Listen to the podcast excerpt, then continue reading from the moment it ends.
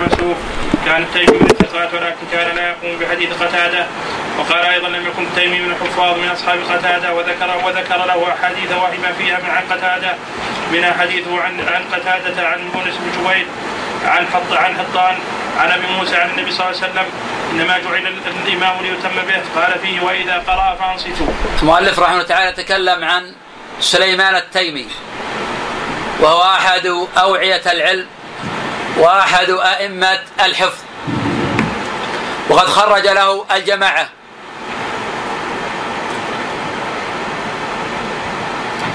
والمؤلف أورده في هذا الموضع ليبين بعض المآخذ عليه وبعض الأخطاء التي وهم فيها في رواياته. قد تقدم تقسيم هذا الباب إلى أربعة أقسام. القسم الأول من اختلط ولم يتميز حديثه فهذا يترك حديثه بالكلية. القسم الثاني من اختلط وتميز حديثه. فيقبل حديثه إذا حديث من روى عنه قبل الاختلاط ويترك حديث من روى عنه بعد الاختلاط. القسم الثالث من خف ضبطه ولم يتغير. قد تقدم تمييز من قيل عنه بأنه اختلط وأن هذا غلط. فإن طبقة من الحفاظ قيل عنه بأنه اختلط ولم يثبت ذلك عنهم. كما تقدم في أبي إسحاق السبيعي تقدم في الجريري وتقدم في طبقة كثيرة من هذا الضرب. القسم الرابع من وهم في أحاديث خاصة. كما تقدم بالأمس على مرويات جرير بن أبي حازم عن قتادة وجرير ثقة ثبت من رجال الستة ولكنه أخطأ في أحاديث عن قتادة وأتى بمناكير عنه.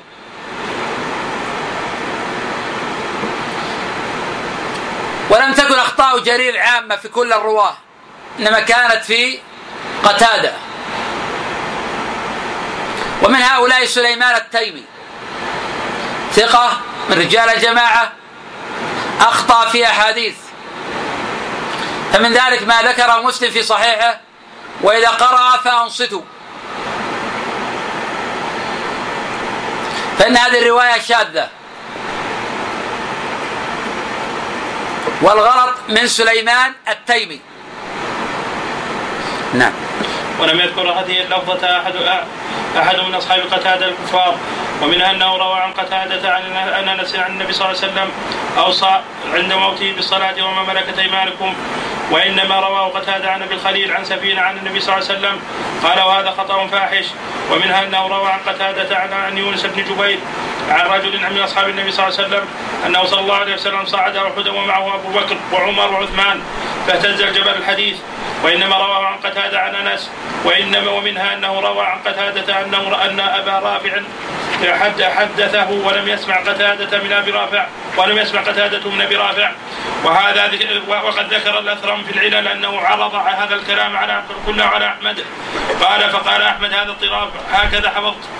وحديث سليمان سليمان التيمي في الانصات في الإنصات إذا قرأ الإمام خرجه مسلم في صحيحه.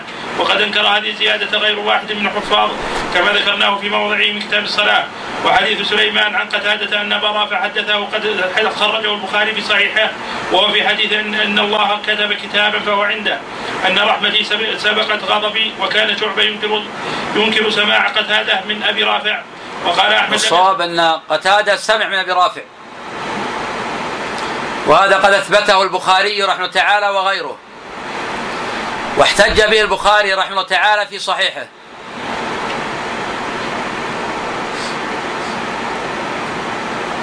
نعم.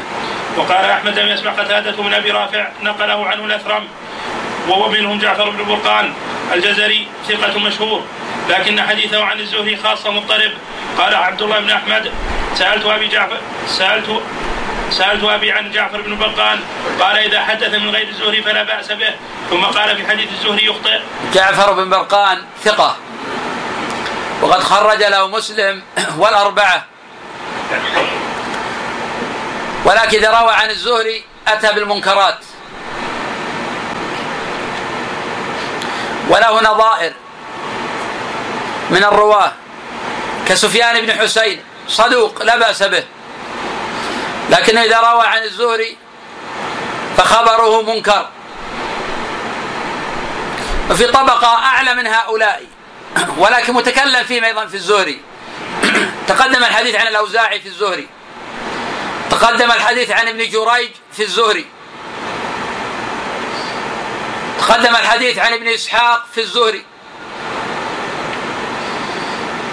تقدم أن أصحاب الزهري الكبار هم معمر وابن عيينة ومالك وعقيل بن خالد بن عقيل والزبيدي على الصحيح. وشعيب بن أبي حمزة. هؤلاء هم الطبقة الأولى من أصحاب الزهري. نعم.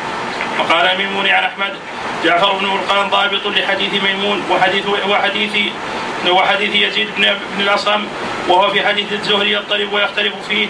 قال ابن معين هو ضعيف من الزهري وقال يحيى مرة ليس هو في حديث الزهري بشيء. ونقل إبراهيم بن جليد عن إبراهيم بن معين قال جعفر بن برقان ثقة فيما يروي عن غير الزهري وأما ما روى عن الزهري فهو ضعيف وكان أميا لا يكتب وليس هو مستقيم الحديث عن الزهري وهو في غير الزهري أصح حديثا. وقال يعقوب بن شيبة قلت لابن معين أما روايته, روايته عن الزهري فليست مستقيمة قال نعم. وقال ابن نمير هو ثقة أحاديثه عن الزهري مضطربة. قال البرقاني سألت الدار قطني وأبو سألت الدار قطني و وأبا وأبو الحسين بن مظفر حاضر. وأبو الحسين بن مظفر حاضر. عن جعفر بن برقان قال فقال جميعا قال أحمد بن حنبل يؤخذ من حديثه ما كان عن عن غير الزهري فأما عنه فلا. قلت لقد لقيه فما بلاؤه قال ربما حدث الثقة عن ابن برقان عن الزهري ويحدث الآخر عن ابن برقان عن رجل عن الزهري أو يقول بلغني عن الزهري. قال فأما حديثه عن ميمون بن مهران بن مهران ويزيد بن عصام فثابت صحيح. وقال ابن عدي هو ضعيف في الزهري خاصة وكان أميا ويقيم روايته روايته عن غير الزهري ويثبتونه في ميمون بن مهران وغيره. وكذلك قال العقيلي هو ضعيف في روايته عن الزهري وذكر له حديثه عن الزهري عن سالم عن ابي عن النبي صلى الله عليه وسلم أنه نهى عن لبستين عن لبستين وبيعتين ونكاحين وعن مطعمين وذكر الجلوس على الماء على مائدة يشرب عليه الخمر وأن يأكل الرجل وهو منبطح على وجهه وقال لا يتابع عليه من حديث الزهري. وأما الكلام فيروى عن غير من كل هذه الروايات منكرة. هذه الأحاديث كلها منكرة. وهي من منكرات جعفر بن برقان وهي من روايته عن الزهري. نعم قد يتابع على بعضها لكن تصح من غير طريقه لا من طريقه. مثل ما رأيت جعفر بن برقان عن الزهري فهو ضعيف ولا يحتج به. نريد خمسة ممن لا يحتج بهم في شيوخ مختلفين اذكر لنا. نعم حماد بن سلمة عن قتادة. معمر عن ثابت. لا غير غاير. إذا خمسة أمثلة. أيوب عن نعم. لا أيوب عن الحسن قوي.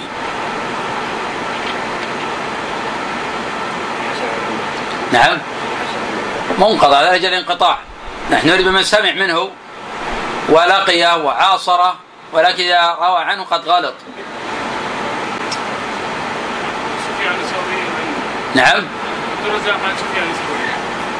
عبد الرزاق عن الثوري. عبد الرزاق عن الثوري في الصحيحين. لكن أخطأ في احاديث نعم. صحيح. سعيد بن بشير عن قتادة. كعلي بن مسعد أيضا عن قتادة. كعمران القطان عن قتادة. يعتبر الان مثال واحد. بقي عندنا اثنان. ما مشاركة الآخرين. نعم؟ سماك عن عكرمة صحيح. هذا الرابع خامس.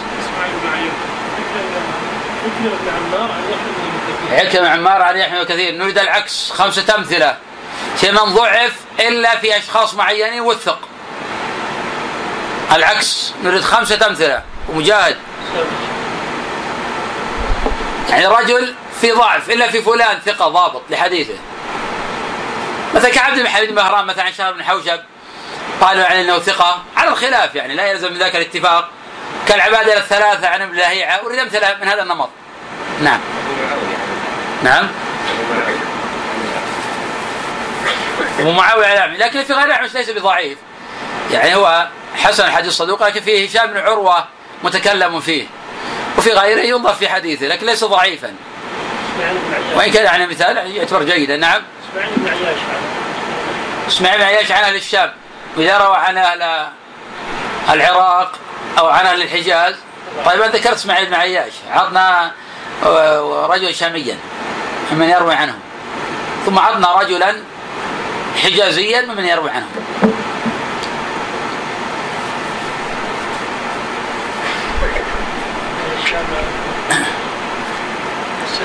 نعم. لا ما يلزم من هذا. أظن أي رجل إسماعيل يروي عنه إسماعيل من أهل الشام. بحير بن سعد. من أهل المدينة؟ لا لا إذا روى عن موسى بن عقبة صحيح.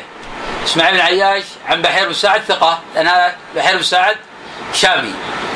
آه موسى بن عقبة مدني. إذا روى إسماعيل بن عياش عن موسى بن عقبة فخبر منكر كحديث اسماعيل بن عياش عن موسى بن عقبة عن نافع عن ابن عمر أن النبي صلى الله عليه وسلم قال لا تقرأ الحائض ولا الجنوب شيئا من آه القرآن. هذا خبر منكر.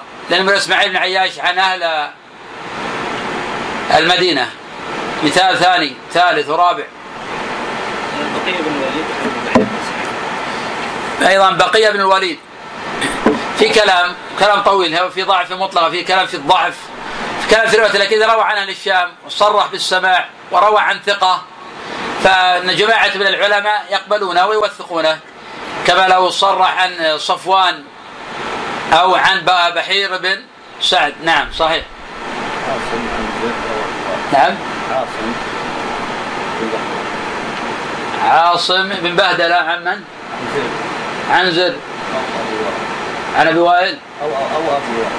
السنة متكلم فيه. نحن نريد في من تكلم فيه في هذا الرجل كان قويا. هذا الرجل كان قويا. لأن عاصم بهدلة صدوق والذي تكلموا في طعنه فيه لأنه يخلط بين زر وبين أبي وائل ولا يميز. فتكلموا في هذا السبب. فنحن نريد أنه في راو إذا روى عنه ضبط حديثه وأتقنه. فقيل فلان عن فلان ضابط متقن. حجاج بن الصواف مثلا عمن حجاج أوثق الناس في أوثق من يروي عنهم حجاج الصواف من هو؟ حجاج بن محمد. نعم. بن جريج صحيح.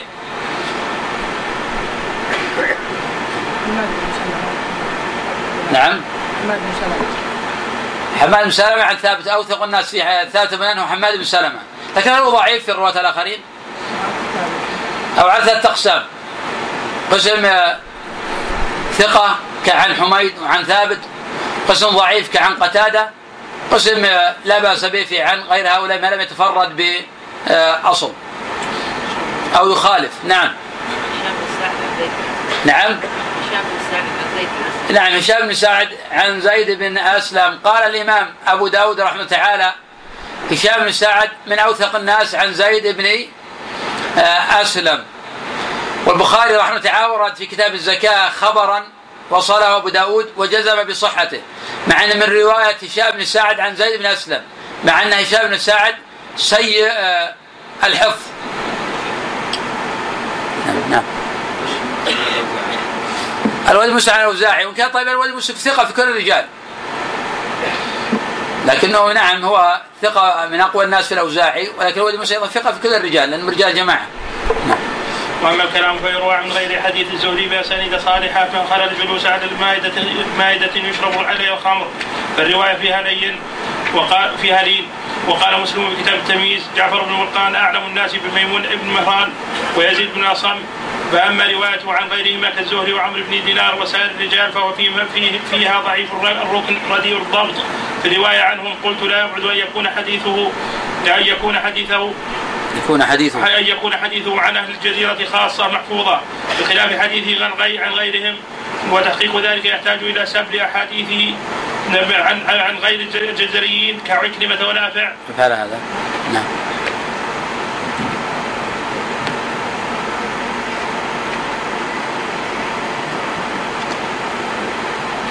الله بسم الله الرحمن الرحيم.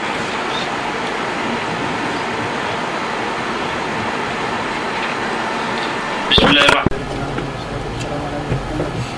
وعلى آله وصحبه أجمعين. قال رحمه الله تعالى ومنهم معقل بن عبيد الله الجزري ثقة كان أحمد يضعف حديثه عن أبي الزبير خاصة ويقول يشبه حديثه حديث ابن ابن لهيعة ومن أراد حقيقة الوقوف الوقوف على ذلك فلينظر إلى أحاديثه عن أبي الزبير. فإنه يجدها فإنه يجدها عند ابن لهيعة يرويها يجدها فإنه يجدها. فإنه يجدها عند ابن لهيعة يرويها عن أبي الزبير كما يرويها معقل سواء. ومما أنكر على على معقل بهذا الإسناد حديث الذي توضأ وترك لمعة لم لم يلصقها الماء وحديث النهي عن ثمن السنور. وقد السنور السنور. السنور. وقد خرجهما مسلم في صحيحه وكذلك حديث لا يقيمن أحدكم أخاه يوم الجمعة ثم يخالف إلى مقعده. ومنهم المغيرة بن مسلم. ذكر المؤلف رحمه الله تعالى معقل ابن عبيد الله. وهو من رجال مسلم وأهل السنن. وقد تكلم الإمام أحمد وغيره في أحاديثه عن أبي الزبير. وقال هي تشبه أحاديث ابن لهيعة. فمن ذلك ما رواه مسلم في صحيحه من طريق معقل بن عبيد الله عن أبي الزبير عن جابر عن عمر أن النبي صلى الله عليه وسلم رأى رجلا في قدمه لمعة لم يصبها الماء فقال ارجع فأحسن وضوءك. وهذا الخبر معلول. والعهدة فيه على معقل بن عبيد الله. والصواب في هذا الحديث ما رواه الإمام أحمد رحمه الله تعالى في مسنده. من طريق عبد الله بن لهيعة. قد قال الإمام أحمد الحديث حديثه وليس حديث معقل. فهذه الأحاديث لا تشبه حديث معقل إنما تشبه حديث ابن لهيعة. وقد خرج مسلم رحمه الله بعض الأحاديث لمعقل ابن عبيد الله. فاختلف نظر أهل الحديث في هذه الأخبار. فمنهم من ضعفها مطلقا لمقولة الإمام أحمد وغيره من الأئمة. وأن معقل بن عبد الله في أبي الزبير في نظر.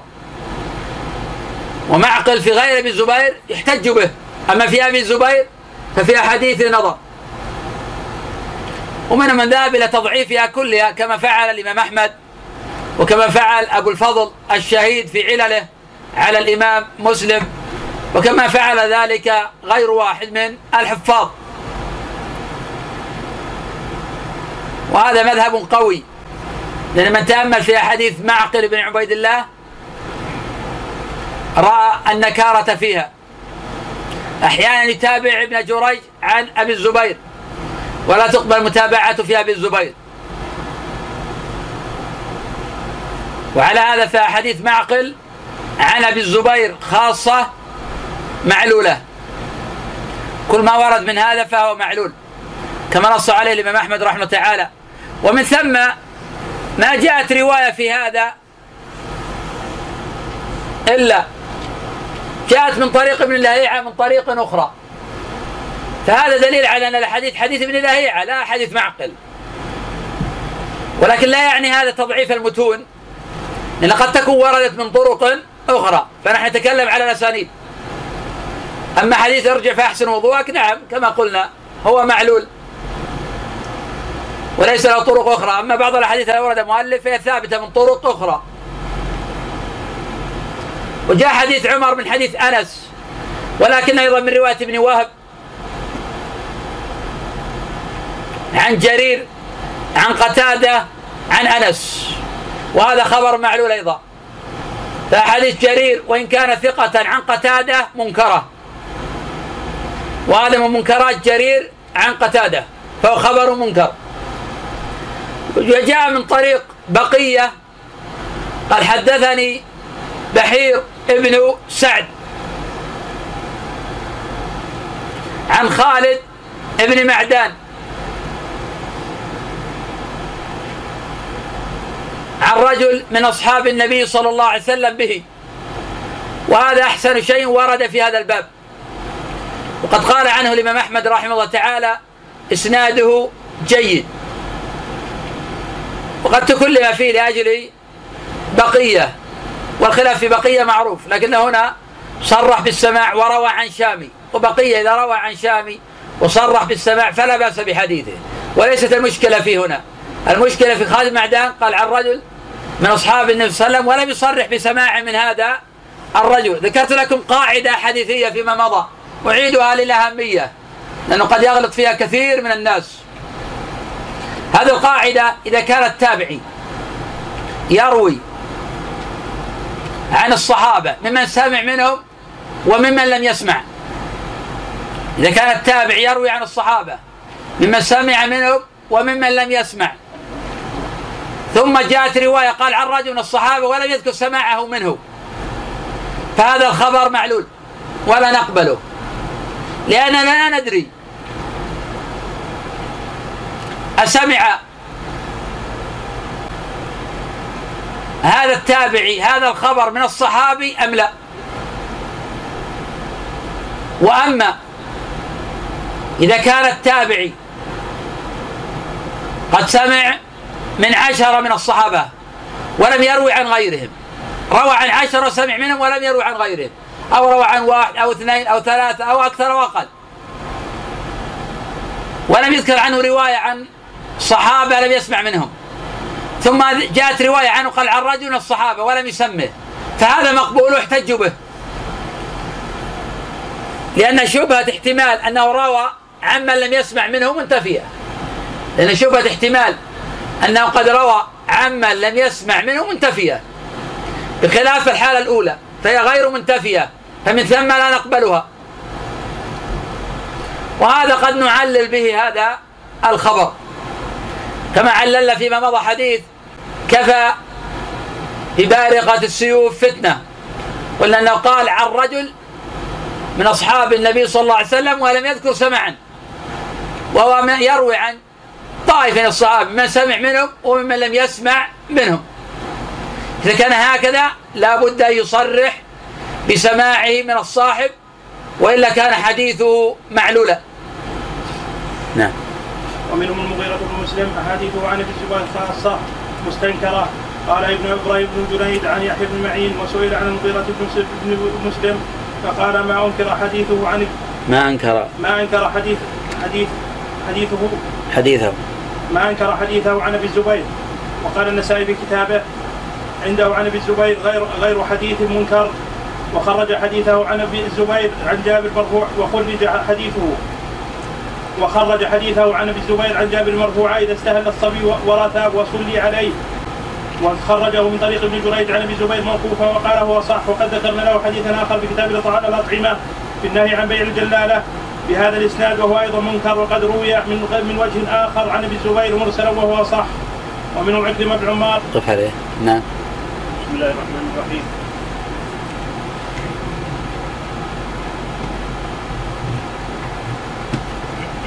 رحمه الله تعالى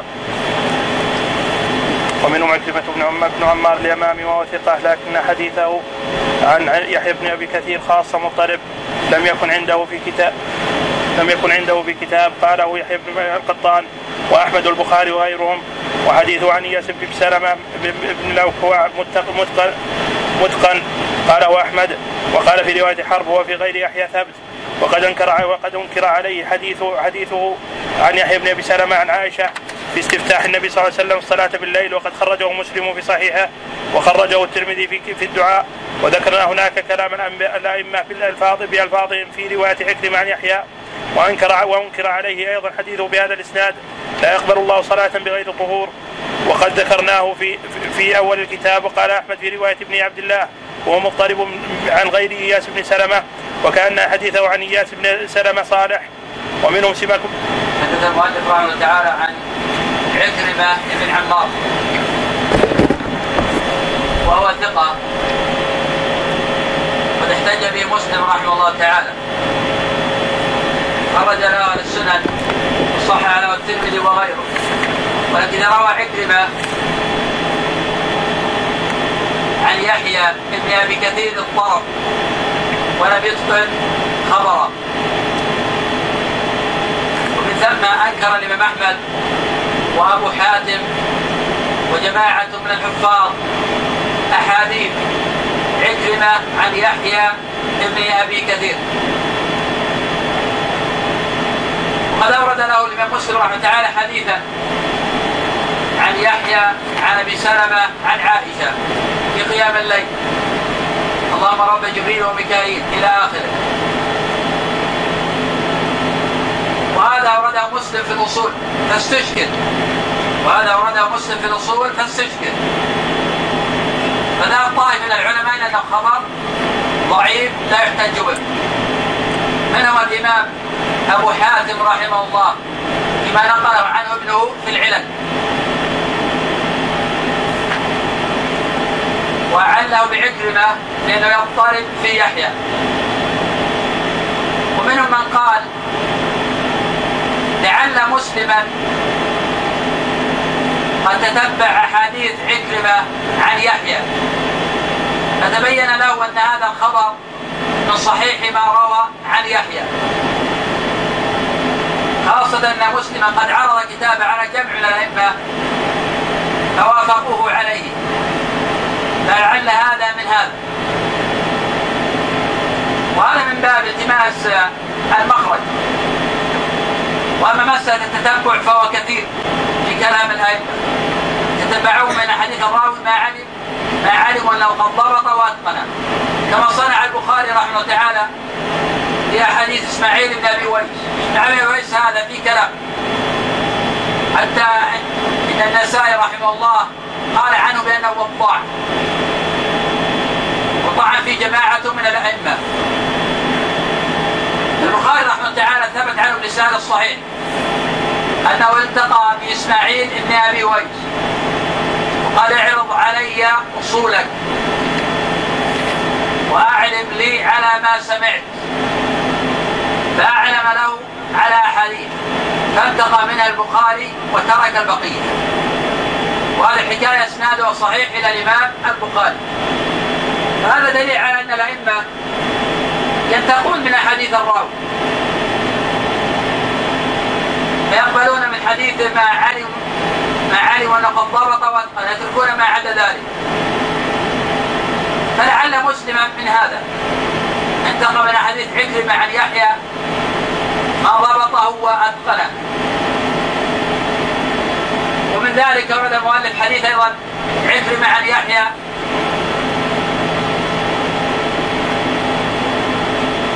لا يقبل الله صلاة بغير طهور وهذا رواه الترمذي وغيره. ولكن هذا الحديث موجود في مسلم من غير رواية عكرمة عن يحيى. لكن هذا الحديث موجود في مسلم من غير رواية عكرمة عن يحيى. ولم يخرجه مسلم من رواية عكرمة عن يحيى. إنما إذا رواه عكرمة عن يحيى عند الترمذي. وهذا الخبر معلول بهذا الإسناد. أما المتن فمحفوظ في صحيح الإمام مسلم. وعلى هذا فعكرمة عن يحيى مضطرب الحديث. والأصل فيها الضعف لا الأصل فيها الصحة. كل حديث لعكرمة عن يحيى فهو معلول وأما ما جاء في مسلم فاعتذر عنه بما تقدم.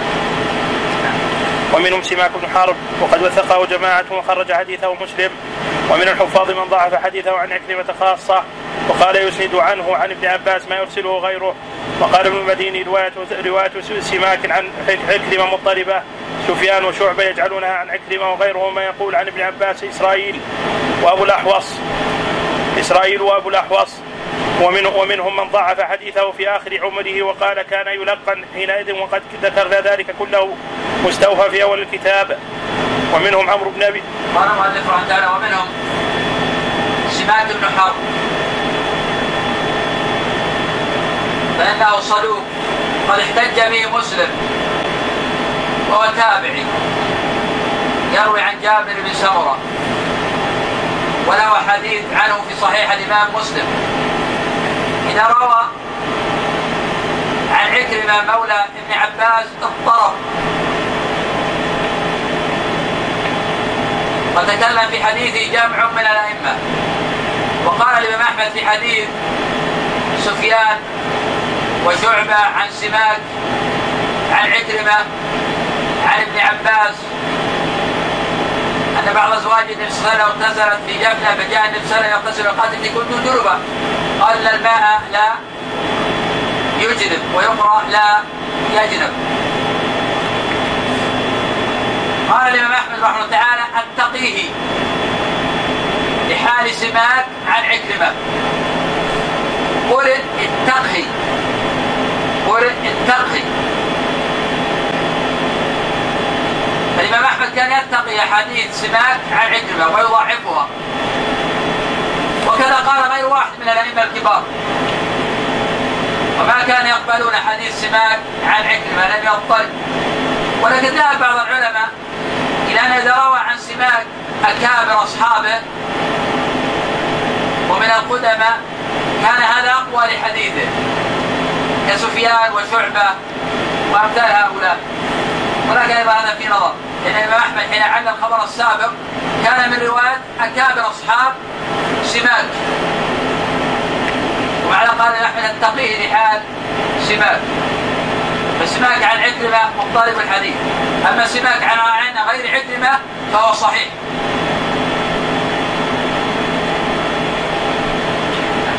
ومنهم عمرو بن أبي عمرو المدني مولى المطلب بن حنطب وهو ثقة متفق, على تخريج حديثه مع أنه تكلم فيه تكلم فيه ابن معين وقال روى عنه مالك وكان يستضعفه وقال البخاري هو صدوق لكن روى عن عكرمة مناكير ولم يذكر شيء في شيء منها ولم يذكر في شيء منها أنه سمع عكرمة نقله عنه الترمذي في كتاب في كتاب العلل ولم يخرج له في الصحيح شيء شيء ولم يخرج له في الصحيح شيء عن عكرمة وقد روى عنه وقد روي عنه حديث من وقع على بهم بهيمة فاقتلوه.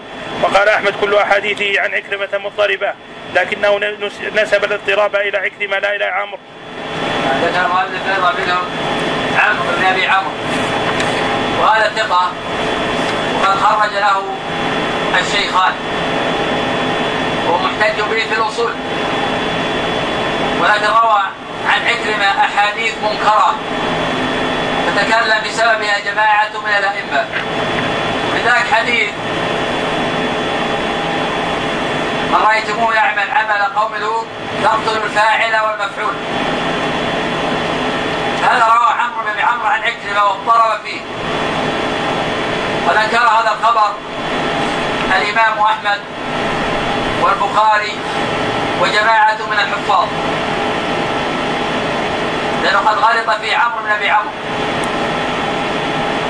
ومن ثم جعل بعض العلماء في هذا أن كل مرويات عمرو بن أبي عمرو عن عكرمة مضطربة. لأنه ما يتقن ولا يضبط وهذا الخبر منكر. وهو منكرات عمرو ابن أبي عمرو. إذا روى عمرو عن غير عكرمه كان يروي عن عمر بن قتادة فحديثه صحيح. قد احتج به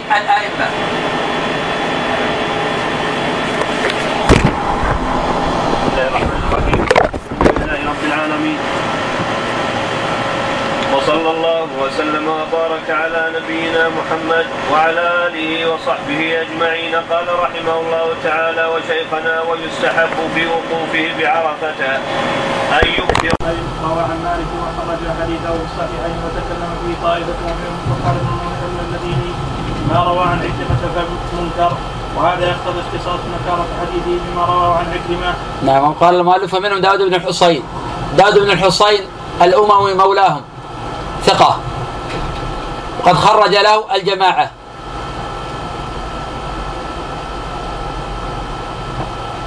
وثقة في كل الرجال إلا في عكرمة.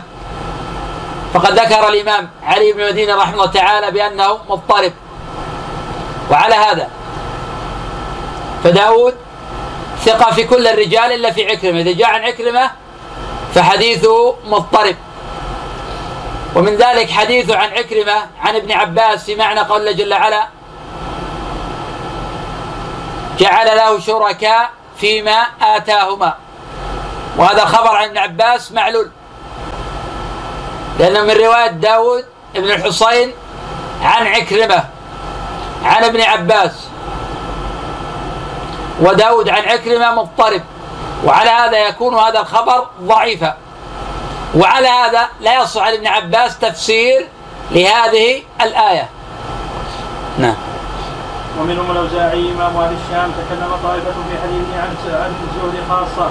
قد ذكرنا ذلك في ذكر أصحاب الزهري وتكلم الإمام أحمد في حديثه عن يحيى بن أبي كثير بن أبي كثير خاصة وقال لم يكن يحفظه جيدا فيخطئ فيه.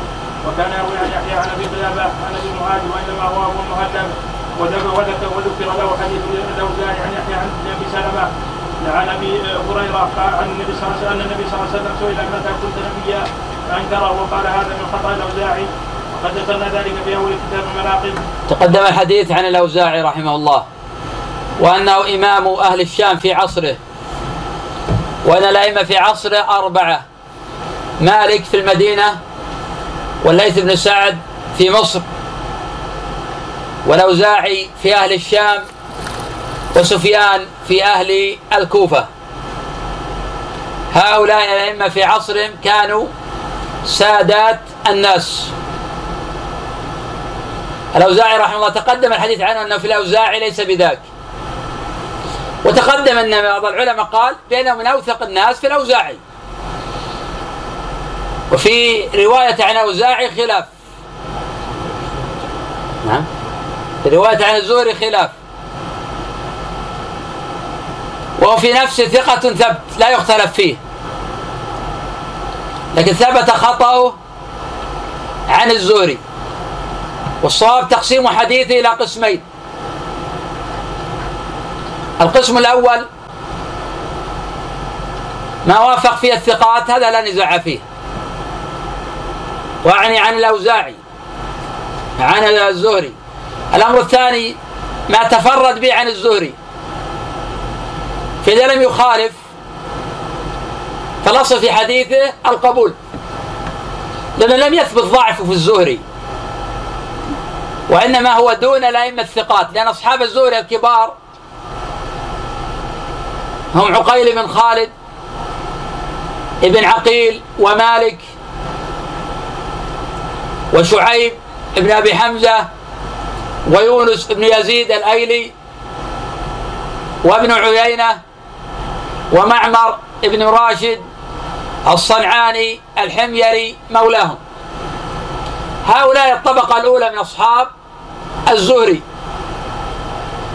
الأوزاعي دون هؤلاء؟ وإن كان من حيث الجملة أوثق بكثير من عقيل بن خالد وأكثر إمامة وأكبر قدرا عند العلماء ومن معمر ومن شعيب ومن يونس. ولكن الحديث في رواية الأوزاعي في رواية الزهري أو في رواية الأوزاعي عن الزهري. كذلك الأوزاعي تكلم فيه في روايته عن يحيى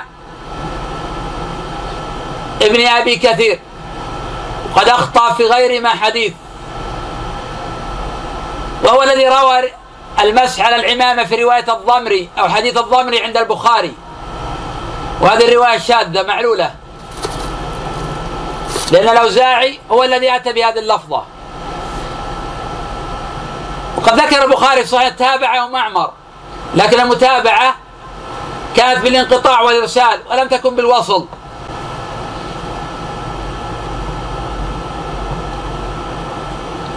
ومن حديث الأوزاع عن يحيى كثير. عن أبي سلمة عن أبي هريرة أنه قيل للنبي صلى الله عليه وسلم متى كنت نبيا؟ قال كنت نبيا وآدم في طينته. وهذا روى الترمذي وصححه ولكن هذا الخبر معلول. وقد أعله الإمام أحمد رحمه الله تعالى. وقال أحمد بن حنبل أخطأ فيها الأوزاعي. وكذلك قال غير واحد من الحفاظ بأن هذا الخبر خطأ. وأن الأوزاعي غلط فيه على يحيى ابن أبي كثير. وعلى هذا الأوزاعي ثقة في كل الرجال. ويجب التثبت من حديثه في الزهري. وأما حديثه عن يحيى بن أبي كثير فهو أضعف من رواية عن الزهري. نعم. قال مهنا سألت أحمد عن أحمد عن أحمد بن الأوزاعي عن بن أبي كثير قال أحمد كان كتاب الأوزاعي عن يحيى بن أبي كثير قد ضاع منه وكان يحدث عن يحيى بن أبي كثير حفظا ومنهم الأعمش سليمان بن مهران حافظ أهل الكوفة وشعبة الحجاج حافظ البصرة وسفيان بن عيينة محدث الحجاز بعد مالك حكم البراء في كتاب العلل عن علي بن المديني قال الأعمش كثير الوهم في أحاديث هؤلاء الصغار مثل الحكم وسلام بن كهيل وحبيب بن أبي ثابت وأبي وأبي إسحاق وما أشبههم. وقال ابن المديني الاعمش يضطرب في حديث أبي إسحاق. قال يعقوب بن شيبة عن علي بن المديني حديث الاعمش الأعمشي عن عن الصغار كأبي إسحاق وحبيب وحبيب وسلمة. ما ما قصد بالصغار. يقول حديث الأعمش عن الصغار. ثم يقول كأبي إسحاق السبيعي. وأبو إسحاق السبيعي قد ولد سنة اثنتين وثلاثين والأعمش قد ولد سنة ستين. ومع ذلك المؤلف يقول الأعمش يخطئ في روايته عن الصغار كالحكم ابن عتيبة كأبي إسحاق السبيعي وكمثل هؤلاء. نعم. صغار شيوخه نعم. المقصود بذلك صغار شيوخه. لأن كل محدث ومكثر له كبار من شيوخه وله صغار من شيوخه وله ما بين ذلك. ولا علاقة له بالضبط والحفظ يعني بحفظ شيخه في الجملة. فأحيانا يكون شيخه من أوثق الناس ومن أئمة الدنيا لكن يكون هذا عنه غير ضابط. وأحيانا يكون هذا الشيخ من أئمة الدنيا ولكن إذا روى عن فلان لم يكن ضابطا. فإذا قيل فلان من صغار روى عن فلان ومن صغار شيوخه المقصود بالمشيخة وتأخر الرواية أو غير ذلك من الأسباب. ولكن من كبار شيوخ الأعمش من هم؟ نعم. أبو وائل. نعم من كبار شيوخ الأعمش هو أبو وائل. كذلك إبراهيم كذلك جماعة من هؤلاء. نعم. عن ابن المديني عن يحيى بن سعيد قال كان سفيان الثوري يحفظ عن الصغار والكبار. يعني أن الأعمش ليس كذلك. نعم. يقول هنا سفيان يحمل على الصغار والكبار. كما قيل أيضا في أبي خيثمة زهير بن معاوية ثقة ثبت الإمام الكبير اللي كان يضرب به المثل في الحفظ. حتى قيل عن حفظ ابنه أحفظ من عشرين من مثل شعبة. ذكر غير واحد من الحديث أنه روى عن أبي إسحاق السبيعي بآخره. ومع ذلك احتج به الشيخان في روايته عن أبي إسحاق في الأصول ليست المتابعات. احتج به الشيخان. في روايته عن أبي إسحاق في الأصول ليس في المتابعات وعلى هذا نحمل رواية من تكلم فيه في أبي إسحاق أنه ليس من الطبقة الأولى في أبي إسحاق السبيعي لكنه ليس بضعيف أيضا. وأبو خيثمة ثقة في كل الرجال. أبو خيثمة ثقة في كل الرجال. ما الفرق بين أبي خيثمة زهير ابن حرب وأبي خيثمة زهير ابن معاوية. فرق.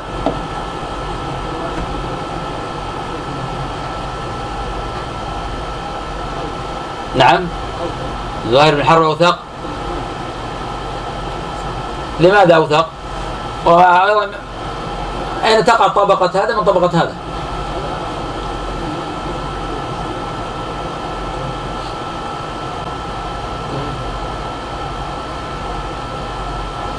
هذا شيء. في شيء آخر أحد عنده شيء آخر؟ ما الفرق بين زهير بن حرب وزهير بن معاوية؟ نعم. كلاهما أئمة لكن ما الفرق بينهما؟ الطبقة والرتبة ومشايخ طيب من من تلاميذ زهير بن حرب؟ أعطيك خيارات. ساي سبيع زهير بن حرب. سألتك عنه أكثر من مرة. نعم. طيب طيب مسلم يروي عن زهير بن معاوية؟ مسلم يروي عن زهير بن معاوية. بلا واسطة. نعم. و زهير بن حرب. نعم. بينه وبين واسطة. أو العكس. نعم نعم نعم. العكس مسلم يروي عن زهير بن حرب بلا واسطة. كم روى عنه من حديث؟ ذكرنا أكثر من مرة. نعم؟ روى مسلم عن زهير بن حرب في صحيحه فقط. ألفا ومئتي حديث. روى مسلم عن زهير بن حرب ألفا ومئتي حديث. ثقة إمام. وأما زهير بن معاوية فلم يروي عنه مسلم إلا بواسطة. لأن زهير بن حرب يروي عن طبقة التابعين لأن أبا إسحاق السبيعي تابعي لأنه قد سمع من البراء بن عازب. فثبت بذلك أنه تابع سمع من غيره أيضا من الصحابة. وقد روى أبو خيثم زهير بن معاوية عنه فثبت بهذا أنه يروي عن طبقة التابعين. نعم. قال يحيى كان شعبة إذا جاء حديث الصغار لم يحفظ. قال علي وكان سفيان بن عيينة أيضا حديثه عن الصغار ليس بذلك. قال يعقوب بن شيبان حكم عتيبة هو من صغار شيوخ الأحمش وليس هو من صغار شيوخ شعبة. ومنهم منصور بن معتمر ومنهم منصور بن معتمر نعم.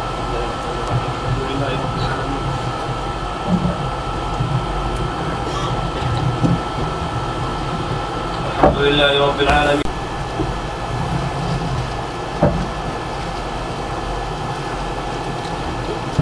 منصور بن معتمر هو من أثبت الناس بن مجاهد كما سبق كان أحمد بن قال أحمد في روايه ابن صالح منصور إذا نزل إلى المشايخ طلب عن إلى إسحاق والحكم وحبيب بن أبي ثابت ومسلمه بن فهيد روى حديث ابن روى حديث ابن سلمة في الوجه قال ففيه وحديث ابن أبي الابزاء قال ففيه.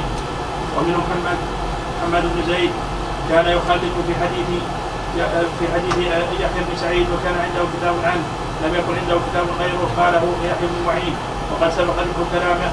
ومنهم حبيب بن أبي ثابت عالم كبير ثقة متفق على حديثه حديثه عن عطاء خاصة ليست محفوظه قال أبو أبو بكر خلاد سمعت يحيى بن سعيد يقول حبيب بن أبي ثابت عن عطاء ليست محفوظة. يقول إن كانت محفوظه فقد نزل عنها. المؤلف المؤلف رحمه الله تحدث عن بعض الرواة الذين ضعفون في بعض الرجال. وتقدم بالامس شيء من هذا وسرد مجموعة من الرواة المتكلم فيه. وهم ثقات وحفاظ لا يختلف في ثقته كحبيب بن أبي ثابت الآن. حبيب بن أبي ثابت ثقة لا يختلف فيه. وهو من رجال الجماعة. ولكنه روى عن عطاء أحاديث منكرة. وروى عن عروة ما لم يسمع منه. قد جزم غير واحد من الحفاظ بأن حبيب بن أبي ثابت لم يسمع من عروة شيئا أبدا. وأن حديث حبيب بن أبي ثابت عن عروة عن عائشة كان رسول الله صلى الله عليه وسلم يقبل المرأة من نسائه ثم يخرج إلى الصلاة ولا يتوضأ هذا خبر ضعيف. فإن حبيب بن أبي ثابت لم يسمع هذا الخبر من عروة. وقد قال بعض العلماء بأن عروة هذا هو المزني وهذا في نظر. وصاب أن عروة هذا هو ابن الزبير. والرواية وردت بأنه مزني معلولة. والصواب أن الرواية المحفوظة هو عروة ابن الزبير ليس هو عروة المزني. وأن حبيبا لم يسمع من عروة شيئا. روى عنه حديثين أو ثلاثة كلها معلولة. وهذا الخبر ذكرناه هو أحدها. كذلك عروة حبيب لم يسمع من أو سمع من عطاء ولكنه أحت بأحاديث منكرة. قد قال بعض العلماء أن هذه المنكرة لعله لم يسمعها منه. وإن سمع منه فقد نزل فيها.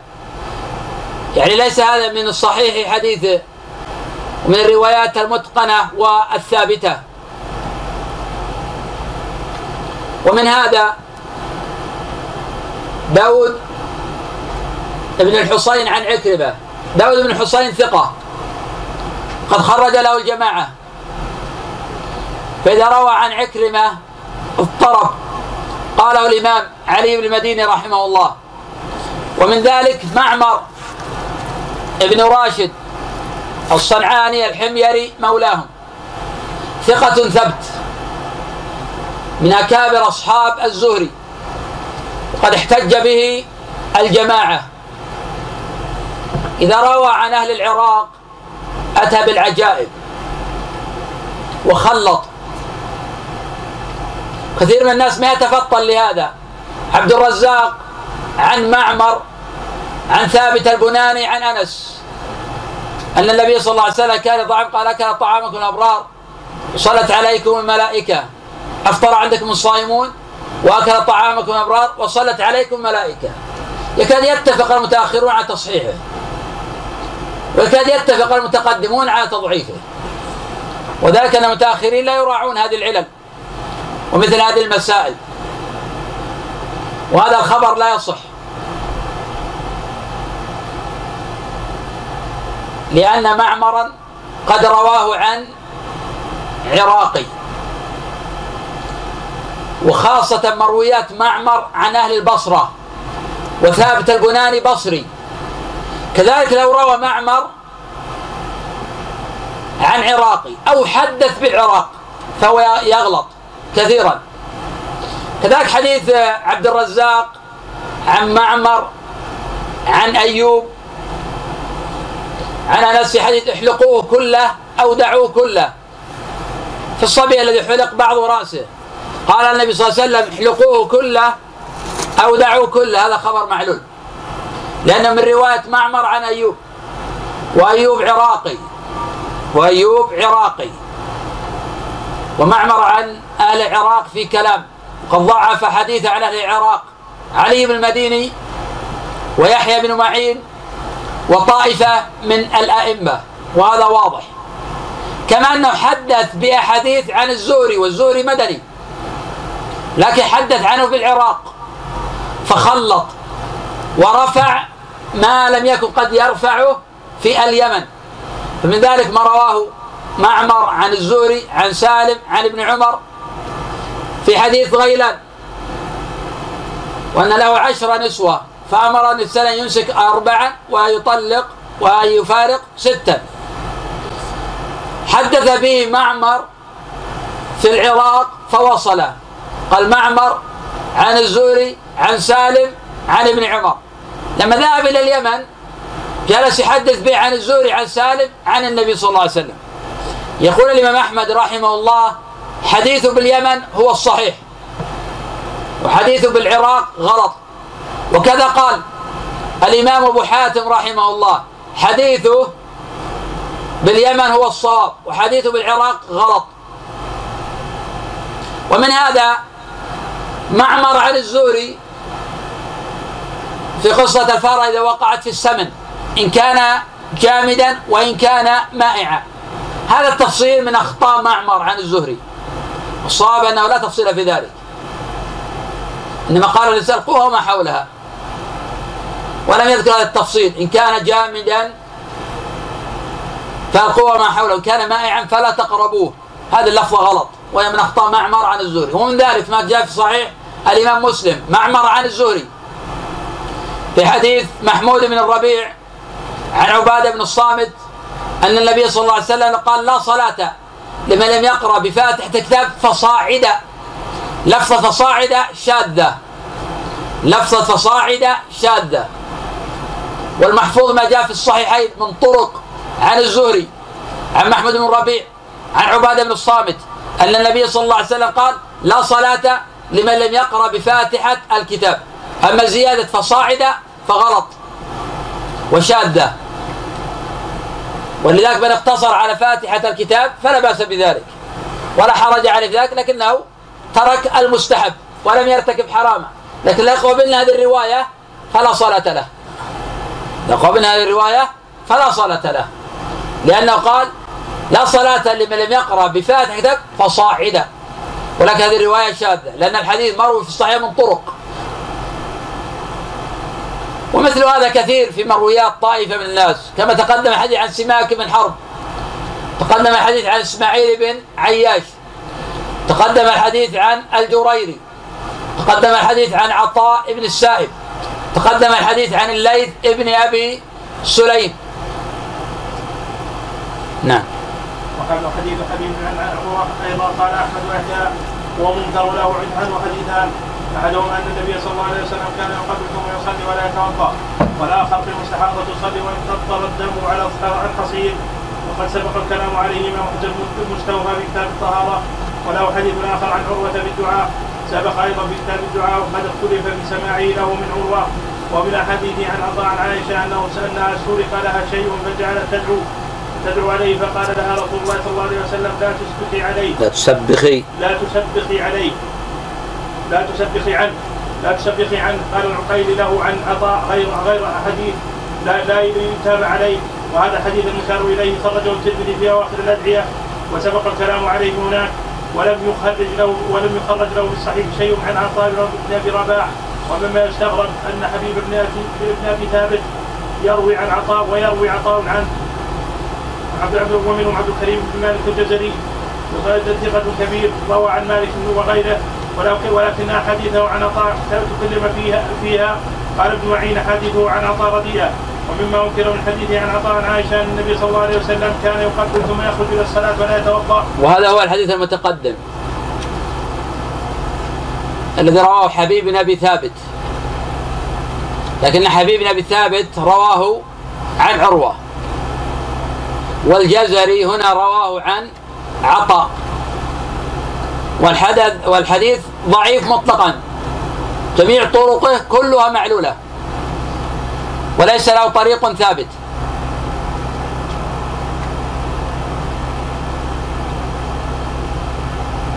وأما الجزري فهو في نفسه ثقة ثبت قد احتج به أصحاب الكتب الستة. ولكن قد يتفرد عن بعض شيوخه بأشياء تنكر عليه كما تفرد عن عطاء عن ابن عباس عن النبي صلى الله عليه وسلم في حديث يكون في آخر الزمان أقوام يخضبون بالسواد. لا يريحون رائحة الجنة. وهذا الخبر معلول. وأحسن أحواله أن يكون موقوفا.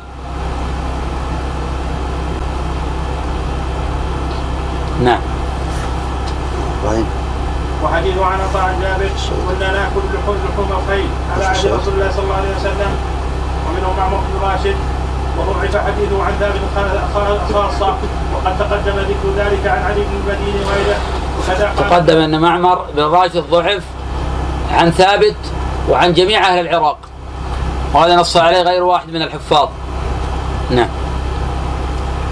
وكذا قال ابن معين ابن معين. هذا حديث معمر عن ثابت ضعيف. ومما أنكر عليه أنه حدث عن ثابت عن أنس عن النبي صلى الله عليه وسلم بحديث قصة جليبيب وأخطأ في إسناده إنما رواه ثابت عن كنانة بن ابن نعيم عن أبي برزه عن النبي صلى الله عليه وسلم وكذا رواه محمد بن سلمة عن ثابت ومنه مطر بن الرحمن والراق البصري ضعفه أحمد قف على قف على هذا نعم. نعم.